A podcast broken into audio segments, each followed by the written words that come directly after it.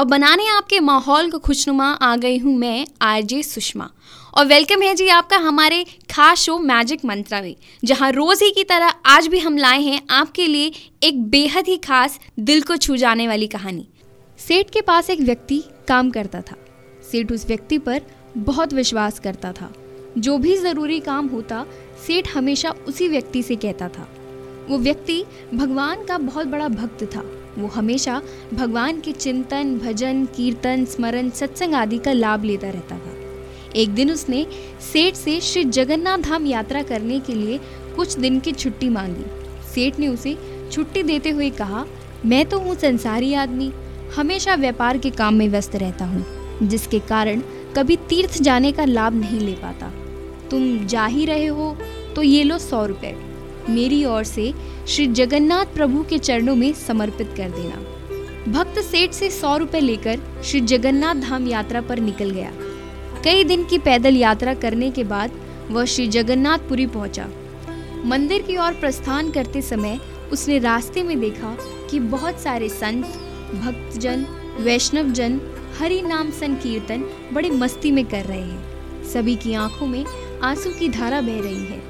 ज़ोर ज़ोर से हरी बोल हरी बोल गूंज रहा है। इन सब में बहुत ही आनंद आ रहा है। भक्त भी वहीं रुककर कीर्तन का आनंद लेने लगा। फिर उसने देखा कि सभी भक्तजन के होठ काफ़ी देर तक कीर्तन करने के कारण सूख रहे हैं और वह भूखे भी लग रहे हैं। उसने सोचा, क्यों ना सेठ के सौ रुपयों में से इन भक्तों को भोजन करा दूँ। उसने उन सभी के लिए उस सौ रुपये में से भोजन की व्यवस्था कर दी। सबको भोजन कराने में उसके कुल अट्ठानवे रुपये खर्च करने पड़े और उसके पास दो रुपये बच गए। उसने सोचा, चलो अच्छा हुआ। दो रुपए जगन्नाथ जी के चरणों में सेठ के नाम से चढ़ा दूँगा। जब सेठ पूछेगा तो कहूँगा, पैसे चढ़ा दिए? सेठ ये तो नहीं कहेगा कि सौ रुपये चढ़ा दिए क्या। सेठ पूछेगा, पैसे चढ़ा दिए?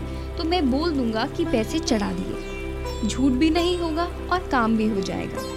भक्त ने श्री जगन्नाथ जी के दर्शन के लिए मंदिर में प्रवेश किया। श्री जगन्नाथ जी की छवि को निहारते हुए अपने दिल में उनको विराजमान कराया। अंत में उसने सेठ के दो रुपए श्री जगन्नाथ जी के चरणों में चढ़ाए और बोला, ये दो रुपए सेठ ने भेजे हैं। उसी रात सेठ के सपने में श्री जगन्नाथ जी आए, आशीर्वाद दिया और बोले, सेठ, तुम्हारे अट्ठानवे रुपए मुझे मिल गए हैं। ये कहकर श्री जगन्नाथ जी अंतर ध्यान हो गए। सेठ जाग गया और सोचने लगा, मेरा नौकर तो बड़ा ईमानदार है, पर अचानक उसे क्या ज़रूरत आन पड़ी जो उसने दो रुपए भगवान को कम चढ़ाए? उसने दो रुपए का क्या लिया होगा? उसे ऐसी क्या ज़रूरत पड़ी? वह सेठ रात भर ऐसा विचार करता रहा। काफ़ी दिन बीतने के बाद भक्त वापस आया और सेठ के पास पहुँचा। सेठ ने कहा कि मेरे पैसे जगन्नाथ जी को चढ़ा दिए थे? भक्त बोला हाँ मैंने पैसे चढ़ा दिए। सेठ ने कहा, पर तुमने अट्ठानवे रुपए क्यों चढ़ाए दो रुपए किस काम में प्रयोग किए? तब भक्त ने सारी बात सेठ को बताई कि उसने अट्ठानवे रुपए से संतों को भोजन करा दिया था और ठाकुर जी को सिर्फ़ दो रुपए चढ़ाए थे। सेठ सारी बात समझ गया और बड़ा खुश हुआ और भक्त के चरणों में गिर पड़ा। बोला, आप धन्य हो। आपकी वजह से मुझे श्री जगन्नाथ जी के दर्शन यहीं बैठे बैठे हो गए।